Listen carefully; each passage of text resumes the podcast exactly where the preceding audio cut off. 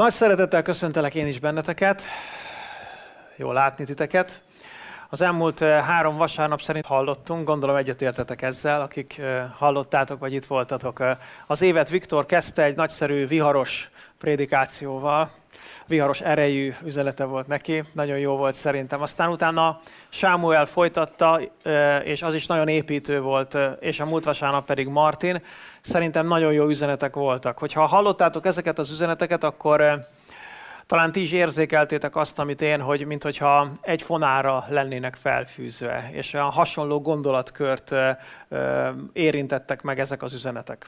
Hát az én mai üzenetem folytatni fogja ezt a sort, és én is kapcsolódok egy picit ehhez a gondolatkörhöz. Nem azért, mert ezeket hallva így döntöttem, hanem azért, mert már az elmúlt év végén, amikor azon gondolkodtam, hogy mi lesz majd az idei első üzenet, akkor emellett tettem le a voksomat, és úgy voltam vele, hogy ha erre volt indítatásom, akkor ezt fogom elmondani, függetlenül attól, hogy az elmúlt három vasárnap mi hangzott el. Úgyhogy lesznek dolgok, amik rímelni fognak arra, amit az előző hetekben hallottunk, de nyugodjunk meg abban, hogy ez Isten akarata számunkra, és akkor biztos, hogy ő akar hangsúlyozni bizonyos dolgokat.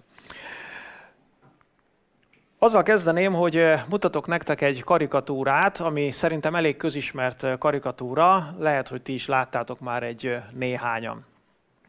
Hányan láttátok már ezt a kis rajzot? Ugye elég sokan, elég közismert és népszerű karikatúra. Nézegessük most egy picit, és arra kérlek benneteket, hogy próbáljatok meg valamilyen egymondatos tanulságot megfogalmazni ez alapján, a karikatúra alapján. Jó? És hogyha valakinek van egy egymondatos tanulsága, akkor nyugodtan mondja be hangosan.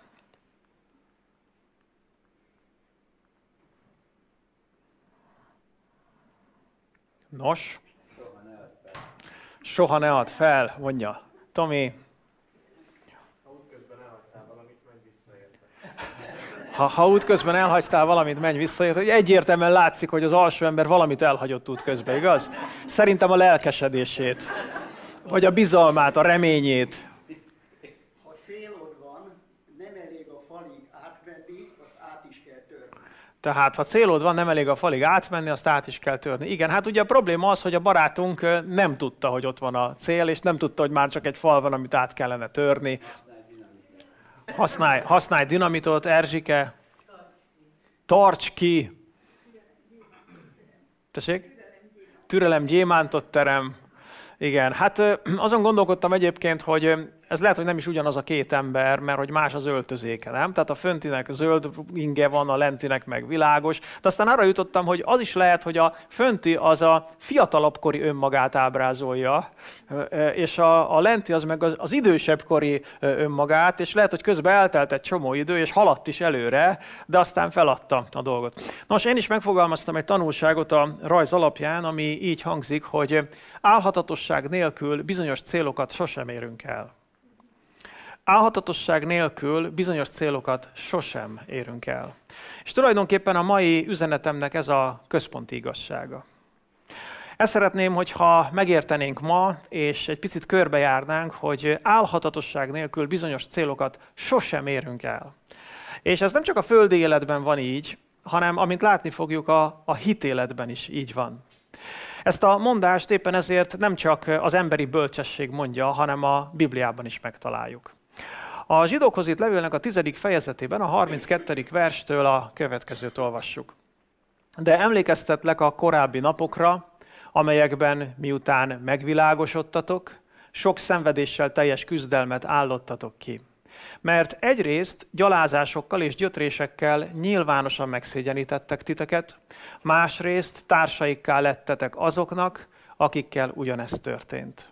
A foglyokkal is együtt szenvedtetek, és vagyonotok elrablását is örömmel fogadtátok, mivel tudtátok, hogy nektek értékesebb és maradandóbb vagyonotok van. Ne veszítsétek el tehát bizalmatokat, amelynek nagy jutalma van, mert álhatatosságra van szükségetek, hogy az Isten akaratát cselekedjétek, és így beteljesüljön rajtatok az ígéret. Mert még egy igen-igen kevés idő, és aki eljövendő, eljön, és nem késik. Az én igaz emberem pedig hitből fog élni. És ha meghátrál, nem gyönyörködik benne a lelkem. De mi nem a meghátrálás, mondjuk ezt egy utolsó mondatot együtt, jó? De mi nem a meghátrálás emberei vagyunk, hogy elveszünk, hanem a hitéi, hogy életet nyerjünk. Fantasztikus ez az ige szakasz szerintem. Olyan sok kincs van benne, és annyira szívhez szóló az egész, az elejétől a végéig. Én igazából egy mondatot szeretnék most először kiemelni belőle, ami ezt a központi igazságot tükrözi. Szerintetek melyik lehet az a mondat? A központi igazság tehát úgy szól, hogy álhatatosság nélkül bizonyos célokat sosem érünk el. Melyik az a mondat, amelyik ezt a központi igazságot leginkább tükrözi? Így van. Mert álhatatosságra van szükségetek, hogy az Isten akaratát cselekedjétek, és így beteljesüljön rajtatok az ígéret. Mert álhatatosságra van szükségetek, hogy az Isten akaratát cselekedjétek, és hogy beteljesüljön rajtatok az ígéret. Látjátok, hogy három dolgot köt össze. Beszél az álhatatosságról, és azt mondja, hogy az álhatatosság feltétlen szükségszerű. Miért? Mihez kell az álhatatosság? Hogy az Isten akaratát véghez vigyük, hogy cselekedjük az Isten akaratát. És miért van szükségünk arra, hogy az Isten akaratát cselekedjük, illetve hova vezet az, hogy ezt tesszük? Hogy beteljesedjenek az ígéretek rajtunk. Nagyszerű ígéreteink vannak Istentől, fantasztikus ígéreteink vannak az örökkévalóságra nézve. Talán emlékeztek, hogy a megdicsőülésről szóló sorozatban részletesen foglalkoztunk azzal, hogy milyen nagyszerű dolgok várnak ránk, milyen fantasztikus ígéreteink vannak Istentől. Istentől nem csak az örökkévalóságra nézve vannak ígéreteink, hanem vannak a földi életünkre nézve is ígéreteink. Azt mondja a Biblia, hogy ahhoz, hogy ezek az ígéretek beteljesedjenek az életünkben, ahhoz fontos, hogy Isten akaratát aktívan cselekedjük. Isten akarata szerint éljünk. De ahhoz, hogy Isten akarata szerint tudjunk élni, ahhoz pedig feltétlen szükségünk van az álhatatosságra. Te mennyire vagy álhatatos? Azokban a dolgokban, amelyekben Isten belehelyezett téged, mennyire vagy álhatatos? Mennyire ismered magadat kitartó embernek? Melyik ember vagy? Az, aki fölül van, és megy töretlenül előre, míg el nem éri a célját? Vagy az, aki alul van, és feladja, és elveszíti a bizalmát. Szóval szükségünk van az álhatatosságra. Egy picit folytassuk azzal, hogy mi is az az álhatatosság. Megint kérem a segítségeteket, és azt szeretném kérni, hogy mondjatok nekem szinonimákat. Olyan más kifejezéseket, amelyek körülírják, vagy magyarázzák az álhatatosságot. Kitartás. Tartós erőfeszítés, céltudatosság, meg nem hátrálás, rendíthetetlenség. Szuper! Én felé is felírtam egy párat, nem saját erőből, nem akarok büszkekedni, de... Tudjátok, az interneten sok minden elérhető. Na most nézzük, hogy milyen szinonimák vannak itt. Álhatatosra, eltökélt, töretlen, rendíthetetlen, elkötelezett, elszánt, lankadatlan, áldozatos, elhivatott, tántoríthatatlan, megállíthatatlan, fáradatlan, kitartó, rendületlen, hajthatatlan, ugye jó értelemben véve, fáradhatatlan, ernyedetlen, szüntelen, szilárd, tartós, szívós. Azért van itt bőven, igaz? De szép magyar nyelvünk ilyen. Na most akkor válaszd ki azt a egyet, kettőt, hármat, mondjuk most csak egyet, jó? Ami szerinted ezek közül, a szinonimák közül a legjobban tükrözi azt, hogy mit is jelent az álhatatosság. Jó, és szóljatok hozzá, megint egyet válassz, ami a te szívedhez legközelebb áll, ami úgy gondolod, hogy legjobban tükrözi az álhatatosságot. Az interneten előtt ti is választhattok nyugodtan, írjátok be a chatfalra, hogy szerintetek melyik az. Tessék? Móni? Tántoríthatatlan. Rendíthetetlen. Megállíthatatlan. Áldozatos, Eltökélt. Látja, milyen sokfélék vagyunk, igazán nem akarjátok ugyanazt mondani, amit már előttetek valaki mondott.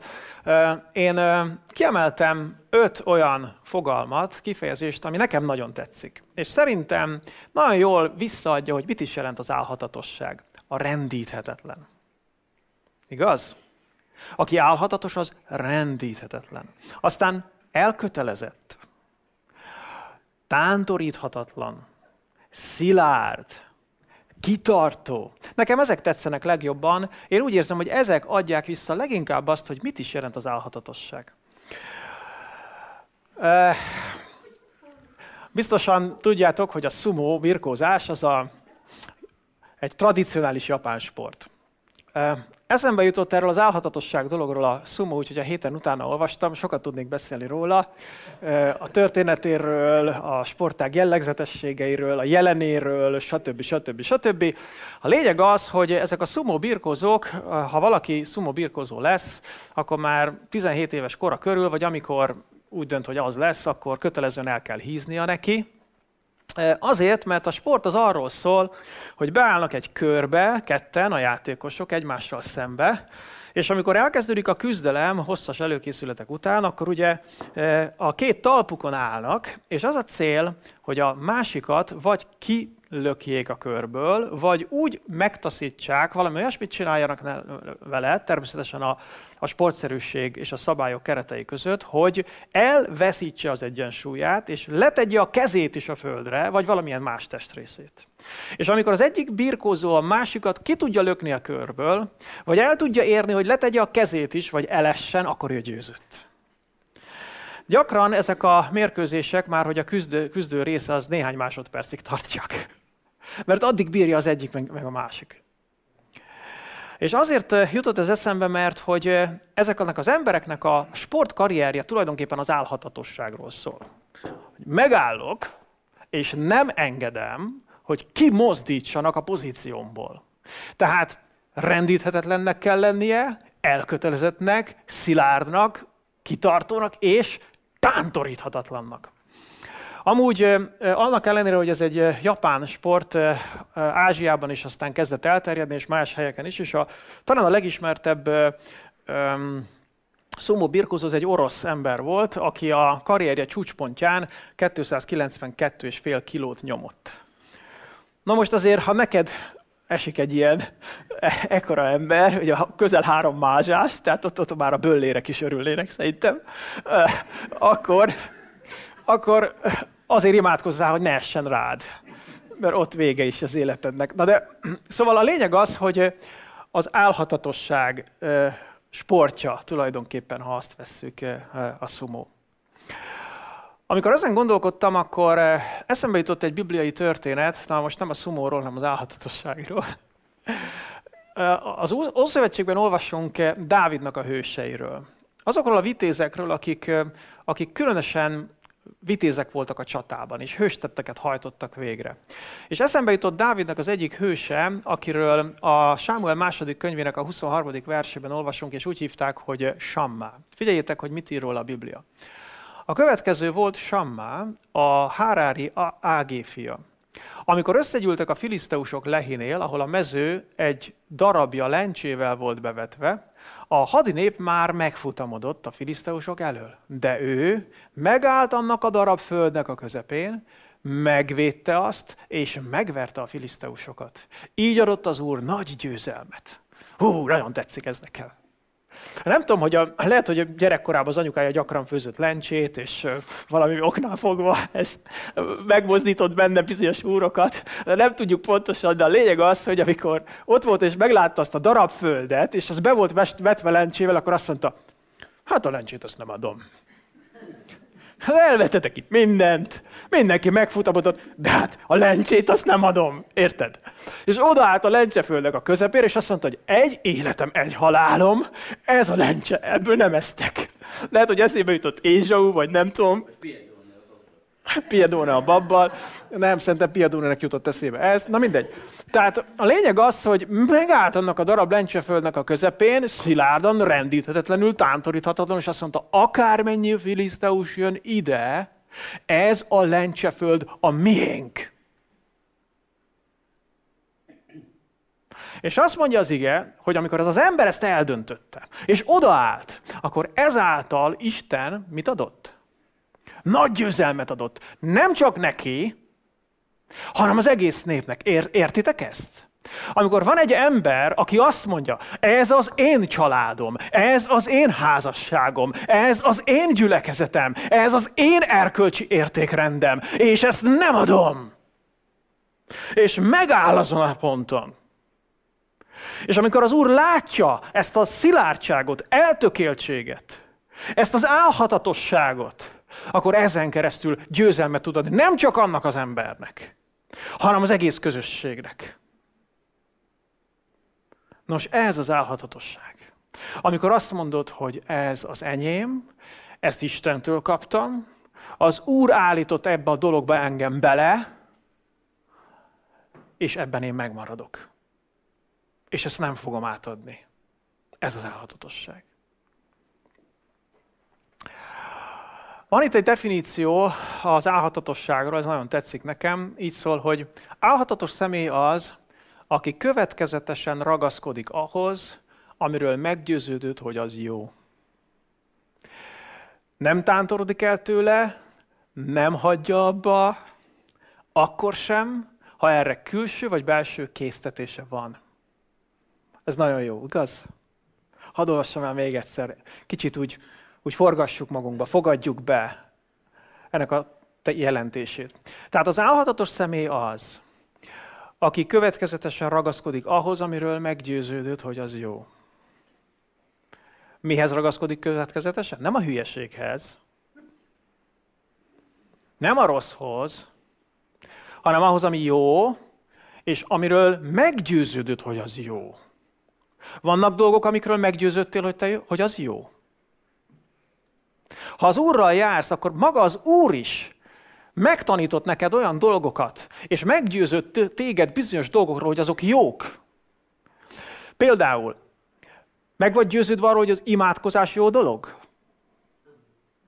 Meg vagy győződve arról, hogy Krisztust követni jó dolog? Meg vagy győződve arról, hogy nem is tudom, hűségesnek lenni jó dolog? És így tovább sorolhatnám. Tehát nem a butaságokról beszél ez a definíció, hanem amikor meggyőződtél arról, hogy valami jó. És hogyha álhatatos vagy, akkor következetesen ragaszkodsz ezekhez a dolgokhoz. Nem tántorodsz el tőle, és nem hagyod abba, akkor sem, hogyha késztetésed van rá. És odaírtam zárójelbe, hogy ez a késztetés az jöhet kívülről, de időnként jöhet belülről is. Volt már késztetésed valaha arra, hogy eltántorodj olyan dolgoktól, amikről tudtad, hogy jó. Igaz, hogy erről szól az életünk sok tekintetben? Hogy igenis vannak késztetéseink arra, hogy feladjunk olyan dolgokat, amikről tudjuk, hogy az a jó, mert az Úr megtanította nekünk, hogy az a jó. És mégis van késztetésünk rá, hogy hagyjuk el. Na most akkor jön az álhatatosság. Mindezeknek a fényében, amit most megbeszéltünk, talán még érthetőbbé válik az a kulcsmondat a kezdeti szakaszunkból, ami úgy szól, hogy mert álhatatosságra van szükségetek, hogy az Isten akaratát cselekedjétek. És így beteljesüljön rajtatok az ígéret. Na most itt be is fejezhetném, nem? Olyan jó kerek volt idáig. Meg nem is volt hosszú, még bírtátok. De tudjátok, az én prédikációm hallgatásához mire van szükség? Álhatatosságra van szükség. Így van. Tehát hosszú tűrésre, álhatatosságra, szilárdságra, rendíthetetlenségre, és az összes többi szinonimát is felsorolhatnám. Tehát álhatatosságra van szükségetek ahhoz, hogy Isten akaratát cselekedjétek, és így beteljesüljön rajtatok az ígéret. Hát ma ilyen idézős kedvemben vagyok, úgyhogy idézek egy másik jól ismert mondást is, egy bizonyos amerikai írótól, Jackson Brown Jr.-tól, aki a következőt írta, vagy mondta, vagy nyilatkozta, vagy valami fogalmazta meg az ősi bölcsességet. Azt mondta, hogy a patak és a szikla összecsapásából mindig a patak kerül ki győztesen. Hallottátok már ezt? Nem hallottátok? Hát akkor most. Tehát a patak és a szikla összecsapásából mindig a patak kerül ki győztesen. De ha hallottátok volna, akkor tudnátok, hogy itt nincs vége az idézetnek. Mert van egy második mondat is, ami úgy szól, hogy nem az ereje, hanem a kitartása miatt. Mert ugyanis, ha egy patak találkozik egy sziklával, egy nap múlva semmi sincs. Úgy néz ki, hogy a szikla győzött. 2 nap múlva, 2 év múlva, 20 év múlva még mindig úgy tűnik, hogy a szikla győzött. De ha vársz egy pár száz évet, nem kell sokat várnod, csak egy pár száz évet vársz, akkor azt fogod látni, hogy a szikla beadja a derekát. Miért? Mert a patak az a halmaz állapotát tekintve, az egy gyengébb dolog, mint a szikla.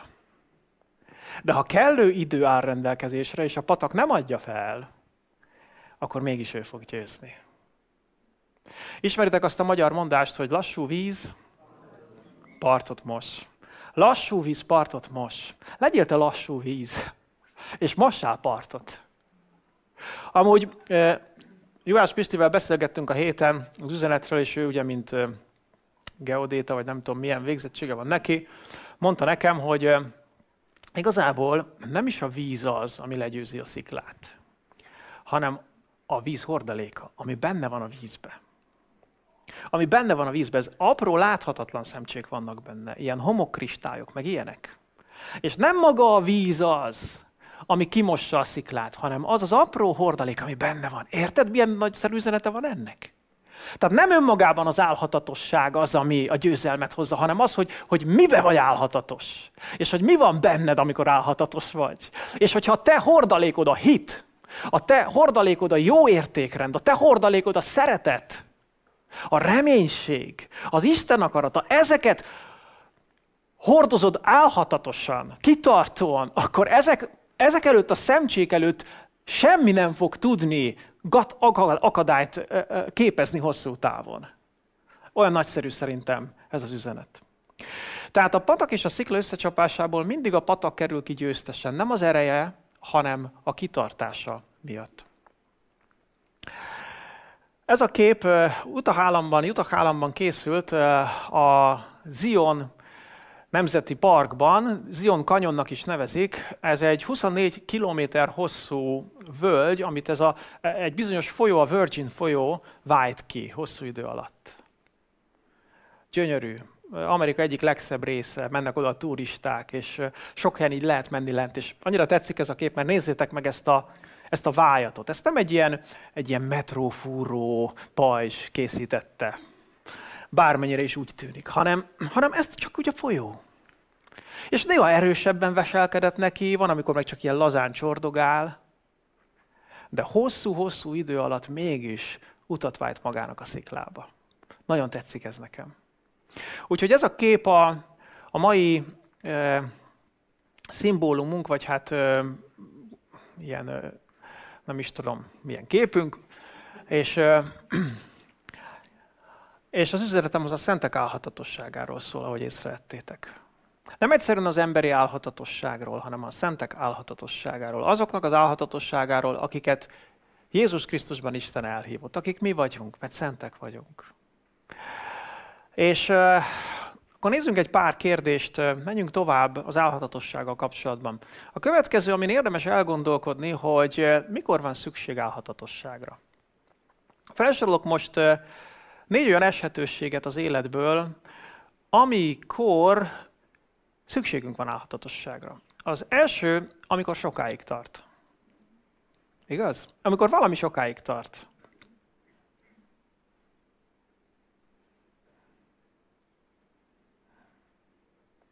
Nagyon sok minden tart sokáig. Sokáig tart a házasság, jobb esetben. Sokáig tart a gyereknevelés. Sokáig tart megszerezni egy jó képzettséget, szakértelmet. Sokáig tart felépíteni egy vállalkozást, egy karriert. Szóval ami az életben igazán értékes, azt általában sokáig tart felépíteni.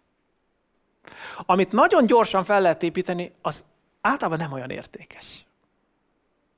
És hogyha valamit sokáig tart felépíteni, akkor ahhoz álhatatosság kell, mert nem mindig vagyunk lelkesek. Mert nem mindig esik jól. Álhatatosság nélkül nem tudsz igazán értékes dolgokat felépíteni az életedben. Sem a földi dolgokban, sem a hitedben, Szóval akkor van szükségünk álhatatosságra, amikor sokáig tart. A második, hogy akkor van szükségünk álhatatosságra, amikor nehéz. Mert amikor nehéz, akkor az ember azt gondolja, inkább nem. Múlt héten Martin tök jól beszélt erről, igaz? Meg akarsz tanulni gitározni, mondta példát. Vagy éppen pizzát sütni. És amikor rájössz arra, hogy hát nem eszik el azt olyan forró lakását, nem úgy megy az, hogy gyere cipoham, bekaplak, akkor sokan megváltoztatják a, micsodát? Kognitív diszonancia, redukció következik. Martin, érdemes volt prédikálnod, én megjegyeztem. Szóval, akkor ugye álhatatosságra van szükség. És a hitben is van, amikor nehézségeink vannak. Egyébként először kiírtam mindegyik ponthoz igéket ide is, de most gyorsan kitöröltem őket, mert így is nagyon hosszú a beszédem. De a Biblia ír erről példákat. Jó lesz ez így is.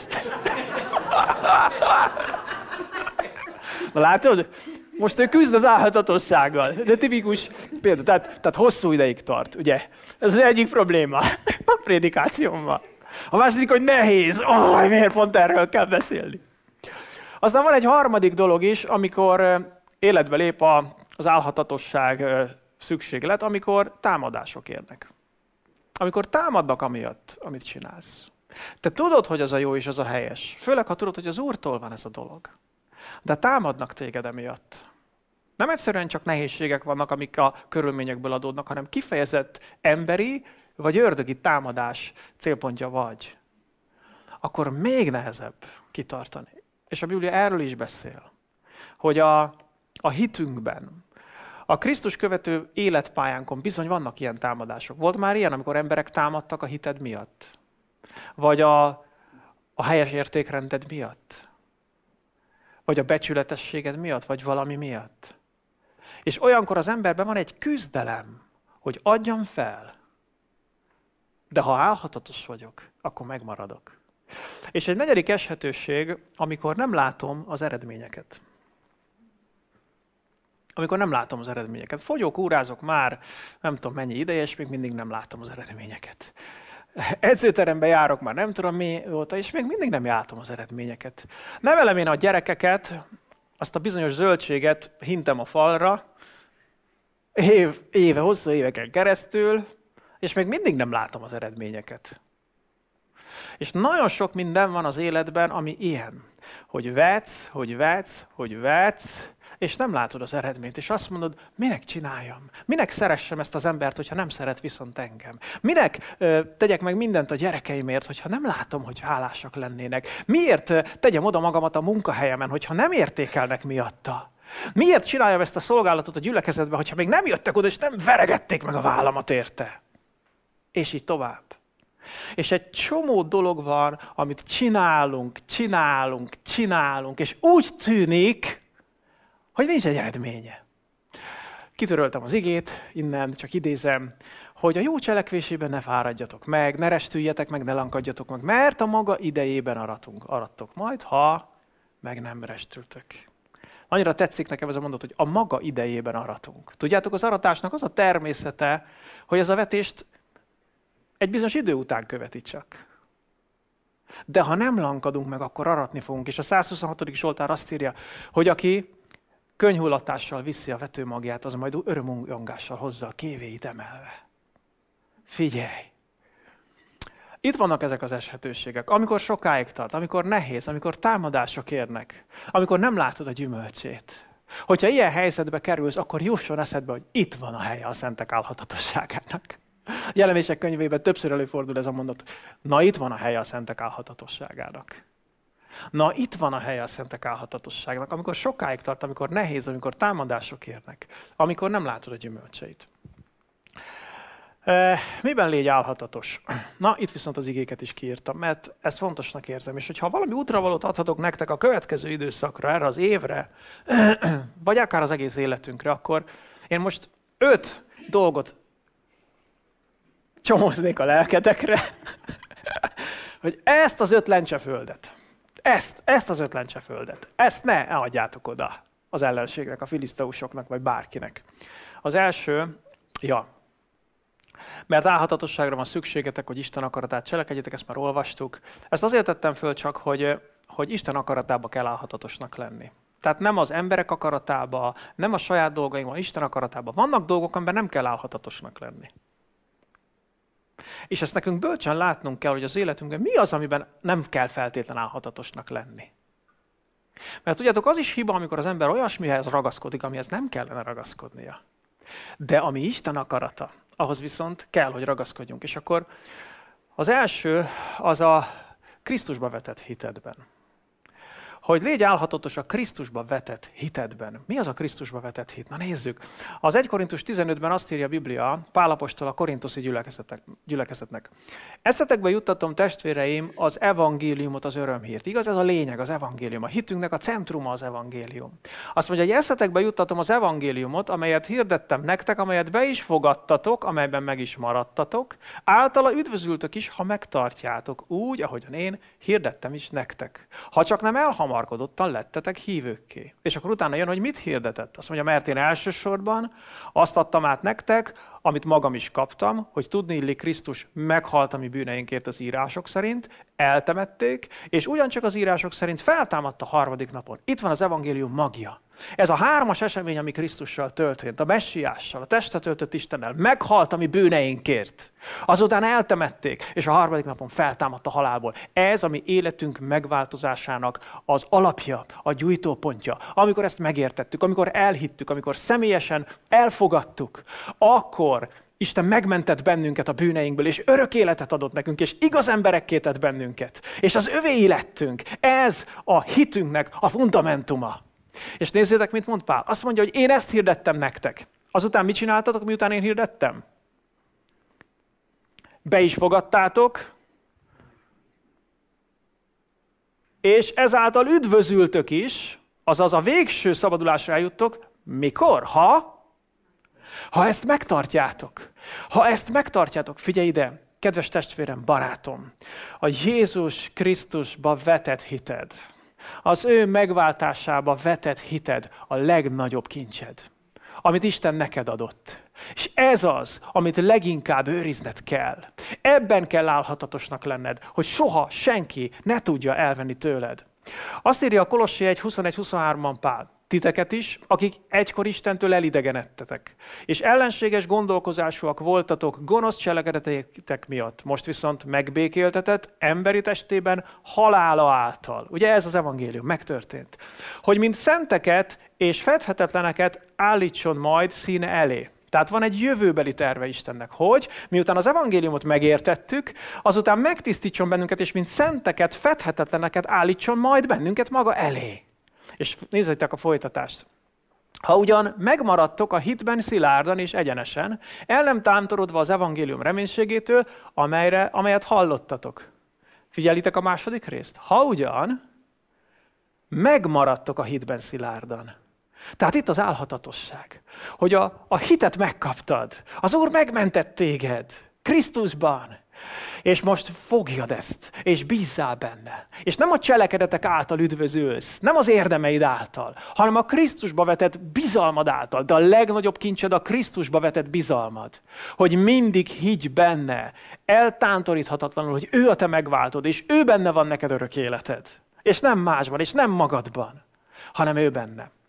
Aztán egy következő helyen azt írja szintén a Kolossi levélben Pál, mert ha távol vagyok is testben, lélekben mégis veletek vagyok.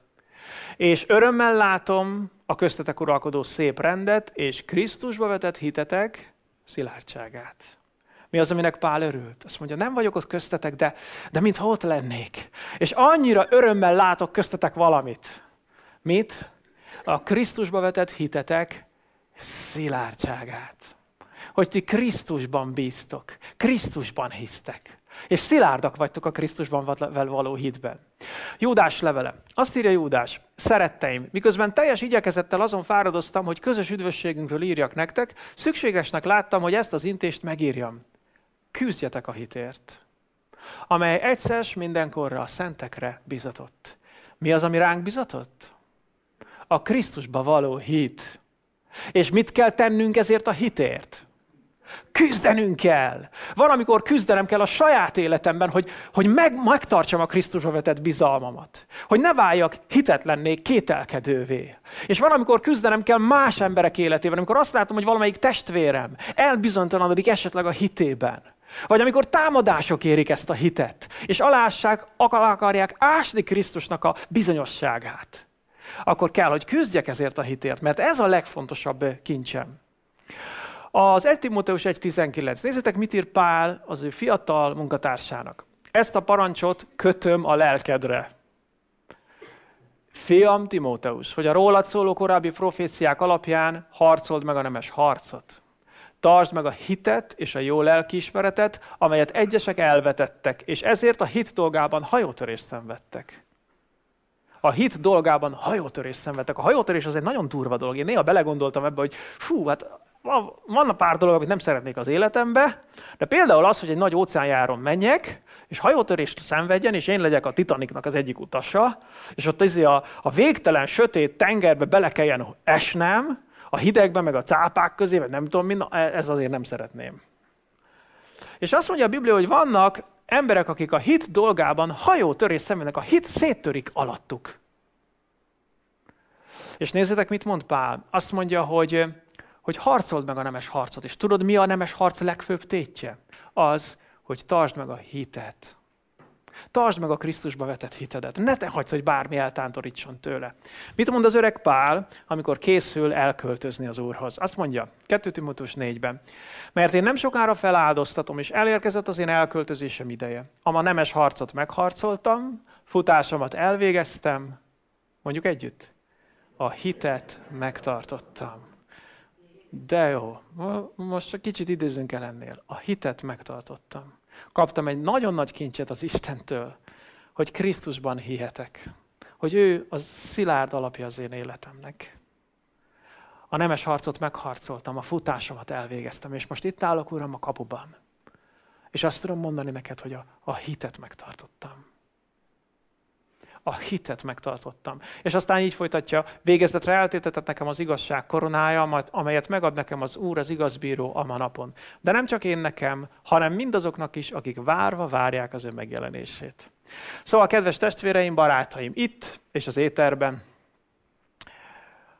őrizzétek meg a hiteteket. Legyetek álhatatosak a Krisztusba való bizalmatokban. Második dolog, a hited gyakorlásában. Tehát nem csak a Krisztusba vetett hitedben, ami a szívedben van, hanem ennek a hitnek a megélésében, a gyakorlati megélésében, hogy gyakorold a Krisztusba vetett hitedet. Nézzétek, hogy mit ír az Új Szövetség az első keresztény Krisztus követő gyülekezetről, amely Jeruzsálemben élt. Apcsel 2.46-47. Napról napra álhatatosan, egy szívvel, egy lélekkel voltak a templomban, és amikor házanként megtörték a kenyeret, örömmel és tiszta szívvel részesültek az ételben. Dicsérték az Istent, és kedvelte őket az egész nép. Az Úr pedig napról napra növelte a gyülekezetet az üdvözülőkkel. Ez a pár mondat arról szól, hogy hogyan élték meg a hitüket, hogyan gyakorolták a hitüket a Krisztus követői. Tehát figyeljetek, hogy ha rátalálsz Krisztusra, akkor ebből egyenesen következik az, hogy a Krisztusba való hitedet meg is éled a gyakorlatban. És ennek van egyéni része, és van közösségi része. És látjátok, hogy a Biblia mit ír, hogy hogyan voltak együtt?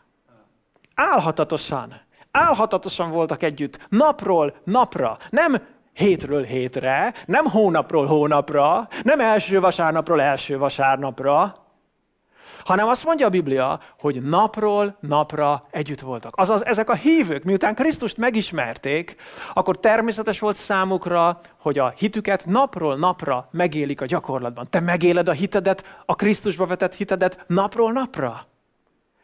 Éld meg a Krisztusba vetett hitedet minden nap valamilyen módon, és ebben legyél álhatatos. Mert az ördög itt kezdi el, az ördög nem a Krisztusba vetett hitedet fogja először megtámadni, hanem tudod mit? A hited gyakorlását fogja megtámadni először. Mert hogyha a hited gyakorlását megtámadja, akkor az olyan, mintha az alapon lévő falakat lebontaná, és aztán jöhet az alap is. Tehát imádkozz minden nap. Légy álhatatos az imádkozásban, légy álhatatos az ige olvasásában, légy álhatatos az Isten dicsőítésében, légy álhatatos a gyülekezetbe járásban, légy álhatatos a házi csoportban való részvételben, légy álhatatos a szolgálatban, légy álhatatos az adakozásban. Mert ezek azok a dolgok, amelyekben megéled a Krisztusba vetett hitedet. Menjünk tovább. Látjátok, itt csak egy ige volt, dicsőség az Úrnak. A harmadik lencseföld. A testvérek szeretetében. Légy álhatatos a Krisztusban testvéreid szeretetében, hogy szeresd őket. Nézzétek, mit ír erről az ige. 1 Péter 2.1. Tisztítsátok meg lelketeket az igazság iránti engedelmességgel, képmutatás nélküli testvérszeretetre. Egymást kitartóan, tiszta szívből szeressétek. Itt arról tanít bennünket az ige, hogy egymáshoz hogyan viszonyuljunk. Tudjátok, hogy a szeretet az nem ilyen szentimentális érzelgősséget jelent. Úgy is szerethetek valakit, hogy nem az én esetem. Úgy is szerethetek valakit, hogy esetleg nem szimpatizálok vele. De akkor is szerethetem, mert a szeretet az a másik javára való törekvés, akár áldozatok árán is. És azt mondja a Biblia, hogy mi, akik Krisztuséi lettünk, mi szeressük egymást. Tiszta szívből, őszintén. Az a te dolgod, az az én dolgom, hogy magamban a testvéreim iránti szeretetet őszintén tartsam. Ugye, amikor jön magadban az ítélkezés, jön magadban az elutasítás, jön magadban a lenézés, jönnek a különböző érzések, amik nem harmonizálnak a szeretettel. Azt senki sem tudja, csak te. És a te felelősséged az, hogy a testvéreid iránti szeretetet őszintén tartsd magadba. És hogyha valami olyasmi vegyülne bele a dologba, ami megmérgezné az egészet, akkor neked kell azt onnan kitakarítanod. Ezt senki más nem tudja helyetted, mert nem is tud róla senki más. Csak te tudod. De neked ezt kezelned kell magadban, mert azt mondja a Biblia, hogy ez a lencseföld, ez olyan, amit nem adhatsz oda a filiszteusoknak. Hogy ebben legyél álhatatos, a testvérek iránti szeretetben legyél kitartó. Vagy ahogy mondja a 4. fejezet 8. versében Péter, hogy mindenek előtt az egymás iránti szeretet legyen kitartó bennetek, mert a szeretet sok bűnt elfedez. Nézzétek, azt mondja, hogy mindenek előtt. Tehát ez az egyik első dolog, hogy amiben legyél álhatatos, legyél kitartó, a testvérek iránti szeretet. 4. dolog. A jó cselekvésében. Legyél álhatatos a jó cselekvésében. Van egy ige a Malakiás könyvében, ez ószövetségi ige, de nagyon sokat mondó, és engem már többször nagyon-nagyon megragadott ez az ige. Hadd olvassam fel nektek, hosszabb nem írtam ki. Figyeljetek, azt mondja, itt azt üzeni az Úr a profétán keresztül Izraelnek. Vakmerően beszéltetek ellenem, mondja az Úr. Ezt kérdezitek, mit beszéltünk ellened? Azt mondtátok, hiába való az Istennek szolgálni. Mi haszna, hogy teljesítettük, amit elrendelt, és hogy gyászban jártunk a seregek ura előtt? Voltál már így az életed során valaha, amikor azt láttad, hogy hát te erkölcsös életet élsz, te becsületes vagy, szorgalmas vagy, megbízható vagy, aztán te szívod meg. Nem? Te hűséges vagy, te megbízható vagy, te becsületes vagy, te megcsinálod, amit mondanak, neked van egy erkölcsi értékrended, és úgy tűnik, hogy nem ennek áll a világ. És pont ezt mondták ezek a derék izraeliták is, hogy hiába való az Istennek szolgálni. Mi haszna, hogy teljesítettük, amit elrendelt, és hogy gyászban jártunk a seregek ura előtt. Inkább a kevélyeket tartjuk boldogoknak, hiszen a gonosztevők gyarapodnak, kísértik az Istent, mégis megmenekülnek. Figyeljetek, mit mond az Úr. Amikor erről beszélgettek egymás között azok, akik félik az Urat, már egymás között is erről beszélgettek. Azért az durva, nem? Tehát, hogyha ilyen gondolataid vannak magadban, az még úgy oké. De nem mondd el senkinek, mert az ciki, mégiscsak ciki.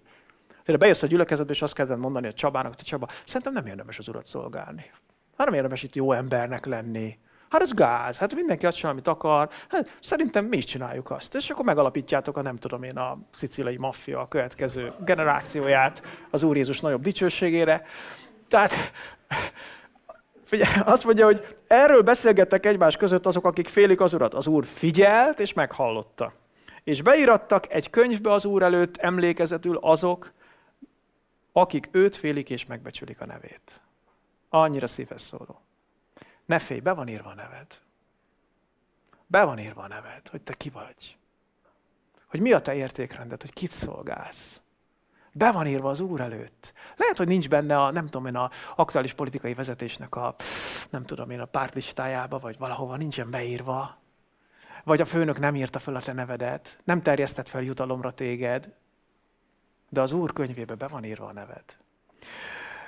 Az én tulajdonommá leszlek, mondja a seregek Ura, azon a napon, amelyet elhozok. Könyörületes leszek hozzájuk, amilyen könyörületes az ember a fiához, aki tiszteli őt. Szerinted egy apa könyörületes ahhoz a fiához, aki tiszteli őt? Megindul a szíve.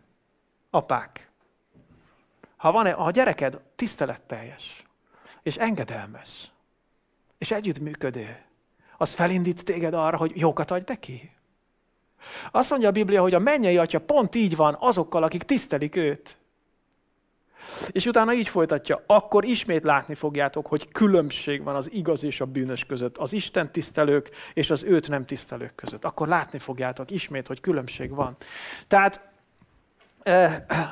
ez a dilemma ott van bennünk, de ki kell, hogy tartsunk. Azt írja Galata 6.7.9. Ne téveljegétek, Isten nem lehet megcsúfolni, hiszen amit vet az ember, azt fogja aratni is. Mert aki a testének vet, az ösztöneinek, az indulatainak, a vágyainak, az a testből arat majd pusztulást, aki pedig a szellemnek vet, a szellemből fog aratni örök életet. És most figyeljetek, a jó cselekvésében pedig ne fáradjunk el. Mert a maga idejében aratunk majd, ha meg nem lankadunk. Tehát légy álhatatos a jó cselekvésében. És az 5. dolog, hogy légy álhatatos a szolgálatban. Azokban a feladatokban, amiket az Úr bízott rád, hogy másokért tegyél, az ő nevében. Hogy az ő eszköze, az ő keze, az ő szája, az ő karja, az ő eszköze legyél. Azt írja az 1 Korintus 15.58. Ezért, szeretett testvéreim, legyetek szilárdak, rendíthetetlenek, buzgolkodjatok mindenkor az Úr munkájában, hiszen tudjátok, hogy fáradozásotoknak nem hiába való az Úrban. Milyen az én fáradozásom? Az Úrban. Nem hiába való. De ezt nem mindig látom. Volt már úgy, hogy szolgáltál, és úgy érezted, hogy ez hiába való? Na, minek gyakoroljak annyit? Minek készüljek a prédikációra? Minek álljak ott az ajtóba? Mit tudom én? Most minek ez a házi csoport? Egy csomó dolog lehet, amikor azt érzed, hogy lehet, hogy hiába való. De azt mondja az ige, hogy nem hiába való. Nem hiába való, és azt mondja, hogy legyünk szilárdak és rendíthetetlenek az Úr munkájában, az Úrért való buzolkodásban. Tehát itt van 5 terület, 5 dolog, ami Isten akarata, ami nem emberi passzió, hanem amit az Úr adott nekünk. És azt szeretné, hogy ebben legyünk álhatatosak. A Krisztusba vetett hitben, a hitet gyakorlásában, a testvérek szeretetében, a jó cselekvésében és a szolgálatban. Egy gondolatkör van még, amit fontosnak tartok nem kihagyni, mert ez egy nagyon fontos tanítása az igének. Ezt úgy foglalhatnánk össze, hogy az álhatatosságunknak van emberi és van isteni összetevője. Ez azt jelenti, hogy az álhatatosságért bizonyos dolgokat meg kell tennünk nekünk, mert a mi felelősségünk, de közben vannak ígéreteink Istentől arra, hogy ő nagyon hatékonyan besegít nekünk abban, hogy mi álhatatosak tudjuk maradni. Nézzük az emberi oldalt. Azt írja Pál Timóteusnak, 1 Timóteus 6.11. Te pedig Isten embere, törekedj igazságra, kegyességre, hitre, szeretetre, álhatatosságra, szelíd lelkűségre. Te Isten embere vagy? Ha Isten embere vagy, akkor ez neked szól. És felsorolja Pál Timóteusnak, az Isten emberének, hogy mire törekedjen. És többek között azt mondja, hogy törekedj az álhatatosságra. Szóval döntsd el magadban, tűzd ki, hogy én álhatatos leszek. Én ide állok, és nem engedek ebből. Mert ez az Isten akarata számomra. Ugye ez a mi felelősségünk. Van egy másik hely is, amiből látszik az emberi felelősség, Kolossé 4.12. Köszönt titeket Epafrász, írja Pál a kolosséiaknak, aki közületek való, Krisztus Jézus szolgája, aki mindenkor küzd értetek imádságaiban. Figyeljetek csak, ott van ez az Epafrász, szép neve van neki, ugye? Pál mindig Epafrászt kapott tőle, mindegy. Tehát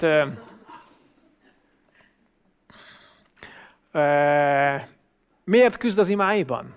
Tusakodik a kolosséiakért. Azt mondja, hogy mindenkor küzd értetek imádságaiban, hogy tökéletesen, teljes bizonyossággal, Álhatatosan maradjatok meg mindabban, amit az Isten akarata.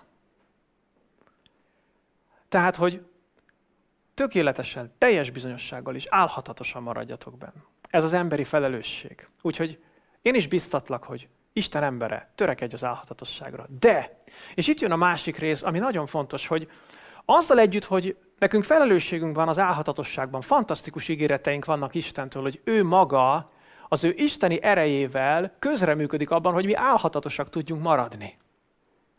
Nézzétek, azt írja a Filippi 1:6-ban.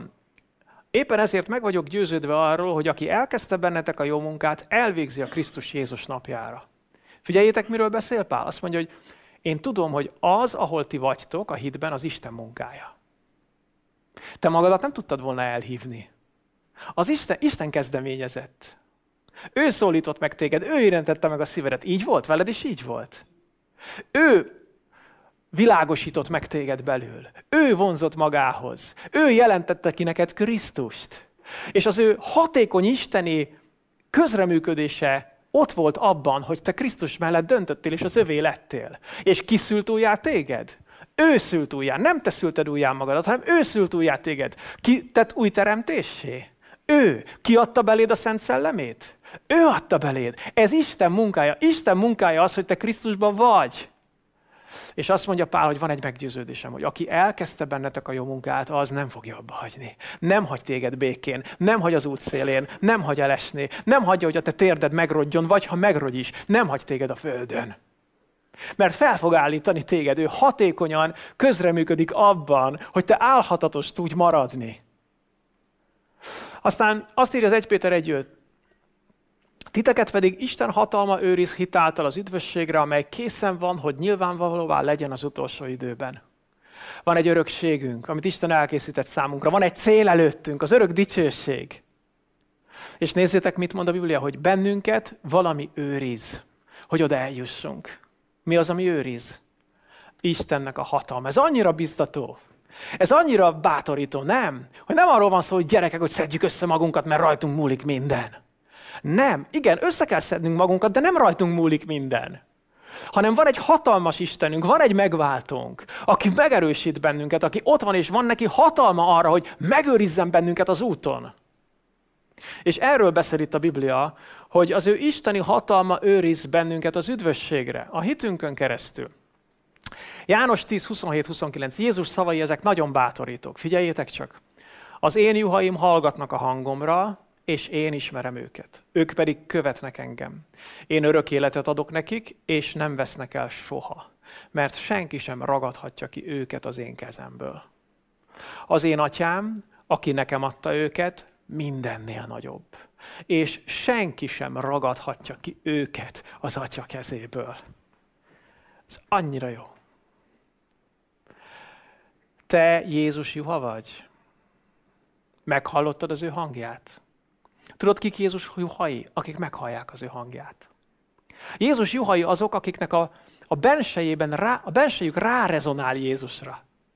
Amikor hallottál arról, hogy Jézus a testet öltött Isten, aki annyira szeretett téged, hogy meghalt a bűneidért, feláldozta magát, aztán feltámadt, és hogy örök életet adott neked, amikor hallottál Jézusról, az eltalálta a szívedet. Egyszerűen megmozdított téged belül. Miért? Mert meghallottad ő hangját. Miért hallottad meg az ő hangját? Azért, mert te valahol belül érzed, hogy hozzá tartozol, és már akkor is érezted, amikor még nem hallottad. Érted?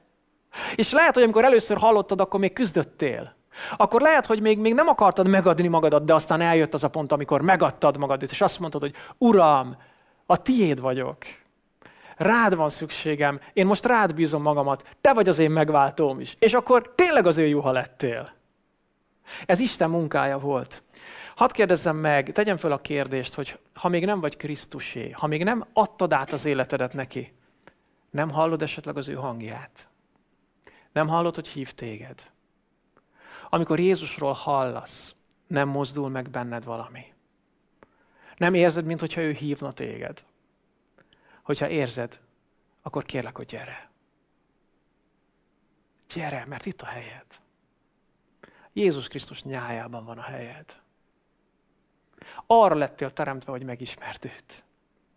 Arra lettél teremtve, hogy a bűneid megbocsátassanak, és hogy örök életed legyen. Azt mondja Jézus, hogy az én juhaim hallgatnak az én hangomra, és én ismerem őket, ők pedig követnek engem. És figyeljétek, ezeket az ígéreteket, és örök életet adok nekik. És nem vesznek el soha. Nem fogsz elveszni soha. Miért nem? Azért, mert senki sem ragadhat ki téged az ő kezéből. És az Atya kezéből sem, mert ő hatalmas. Én gyenge vagyok. Én tudom magamról. Figyeljetek, ha végig gondolom az életemet, évtizedek óta követem Krisztust. Azt tudom mondani, hogy vannak lelkesebb időszakok az életemben, és vannak megfáradtabb időszakok az életemben. És voltak csodálatos győzelmeim, és voltak szégyenletes kudarcaim a hitemben, vagy a jó cselekvésében, vagy a szolgálatban, vagy a kísértések között. De ha végig gondolom az életemet, azt tudom mondani, hogy igen, én bízom Krisztusba, de valójában ő tartott meg engem. És ez annyira csodálatos, hogy nem enged el téged. Nem hagyja, hogy elkolbászolj. Nem hagyja, hogy elmenj. Hagyja, hogy eless, de nem hagyja, hogy fekve maradj. És ez annyira csodálatos. Szóval van felelősségünk az álhatatosságban, de az Úr tesz bennünket álhatatossá. Na, ezeket átugorjuk. Megkönyörülök rajtatok. Látom, hogy az álhatatosságban még fejlődnötök kell, úgyhogy... Az utolsó dia. Tominak az esdeklő arcáról áttekintettem, és azonnal tudtam, hogy mit kell tennem. Na jó. Némely álhatatlan lelkek miatt, ugye? Nem tudom ezeket az igaz gyöngyöket megosztani, de hát ez van. Szóval, foglaljuk össze. Álhatatosság nélkül bizonyos célokat sohasem fogunk elérni. Azt mondja a Biblia, hogy álhatatosságra van szükségetek, hogy az Isten akaratát cselekedjétek, és így beteljesüljön rajtatok az ígéret. És mint tudjátok, a patak és a szikla összecsapásából mindig a patak került ki győztesen. Nem az ereje, hanem a kitartása miatt. Úgyhogy állj oda arra a lencseföldre, lásd meg benne a kincset, mind az 5 lencseföldre, amit felsoroltam, meg az összes többire, amit az Úr adott neked, és döntsd el, hogy nem mozdulsz onnan. Tudjátok, vannak ezek a szumósok, akkor velük fejezem be, akiknek az átlag életkora lényegesen alacsonyabb a többi embernél, mert baromira elhíznak.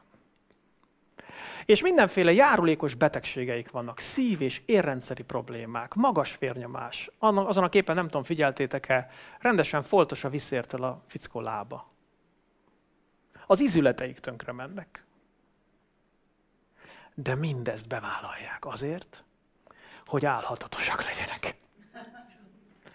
De végül is nem azért vállalják be, hogy álhatatosak legyenek, hanem azért, mert az álhatatosságuk révén bizonyos dolgokat elnyernek. Pénzt, a nők kegyeit. Most már leáldozóban van a szuvó Japánban, de tudjátok meg, a 20. század második felében rajongtak értük. Tehát a nők a lábuk előtt hevertek, és írtó gazdagok voltak. Mostanában a legsikeresebb, legmagasabb szintre eljutott szumós birkózók is havi maximum 7-8 millió forintot keresnek. Na jó, az nekünk sok, de azért mondjuk egy Messihez képest. Akkor miért nem lett focista? Egy szumós naponta kétszer eszik.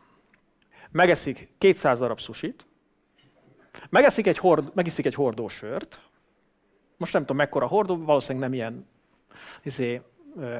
borászati mértékű, de egy kisebb hordó sört megiszik, aztán lefekszik aludni. És mikor felkel, ezt megismétli. Megint 200 darab susi, egy hordó sör, és ha még mellé tesznek elé tesznek egy tárist, még lehet azt is megeszi. És aztán edz. Mi ez, ha nem önpusztítás? Miért? Hogy álhatatos legyen. Miért? Hogy pénz, nők, siker. És nem érdekli, hogy beteg, hogy elhízik, hogy szétverik, hogy kegyetlenül bánnak vele. Nem érdekli, hogy hamar meghal, csak legyen az övé ez. Ha a szumósok képesek mindent odaadni azért, hogy álhatatosak legyenek ilyen dolgokért, Te mit adsz oda, hogy álhatatos legyél? Összehasonlíthatatlanul dicsőségesebb dolgokért. Ezt gondold végig. Gyertek, imádkozzunk. Halleluja!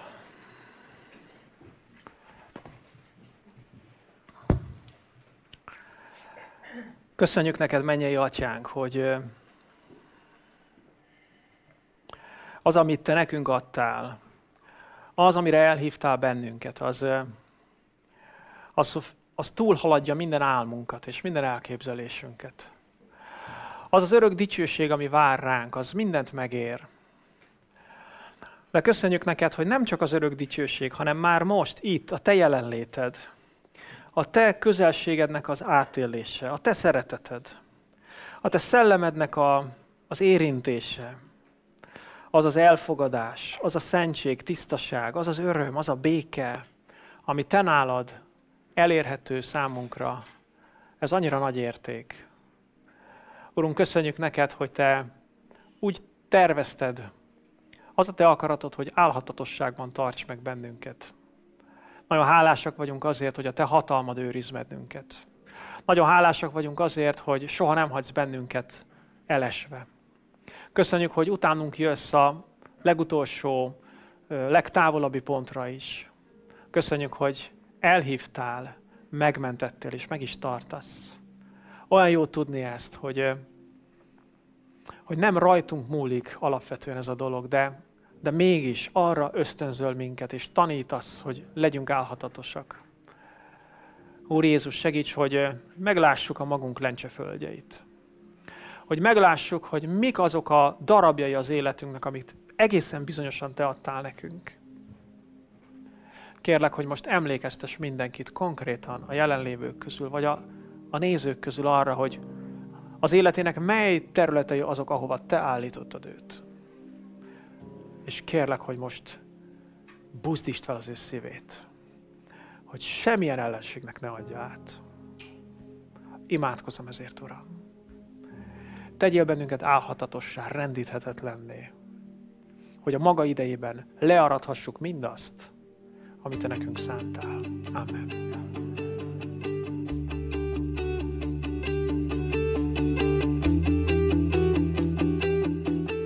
Kedves hallgatom, örülök, hogy ebben az üzenetben velem tartottál.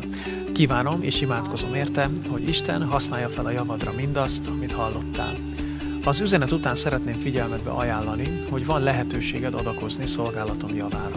Felajánlásodat azért is fogadom köszönettel, mert tevékenységemet önkéntes támogatások segítségével tartom fenn. A támogatás módjáról információt találsz podcast csatornám honlapján, a foristamas.podbean.com internet címen, a Hogyan támogathatod szolgálatomat menüpontban, vagy tájékoztatást kérhetsz levélben is az info@foristamas.hu e-mail címen. Bármi kérdésed, vagy megbeszélni valód lenne a támogatás témájában, szintén erre a címre írhatsz. Ismétlem a két elérhetőséget.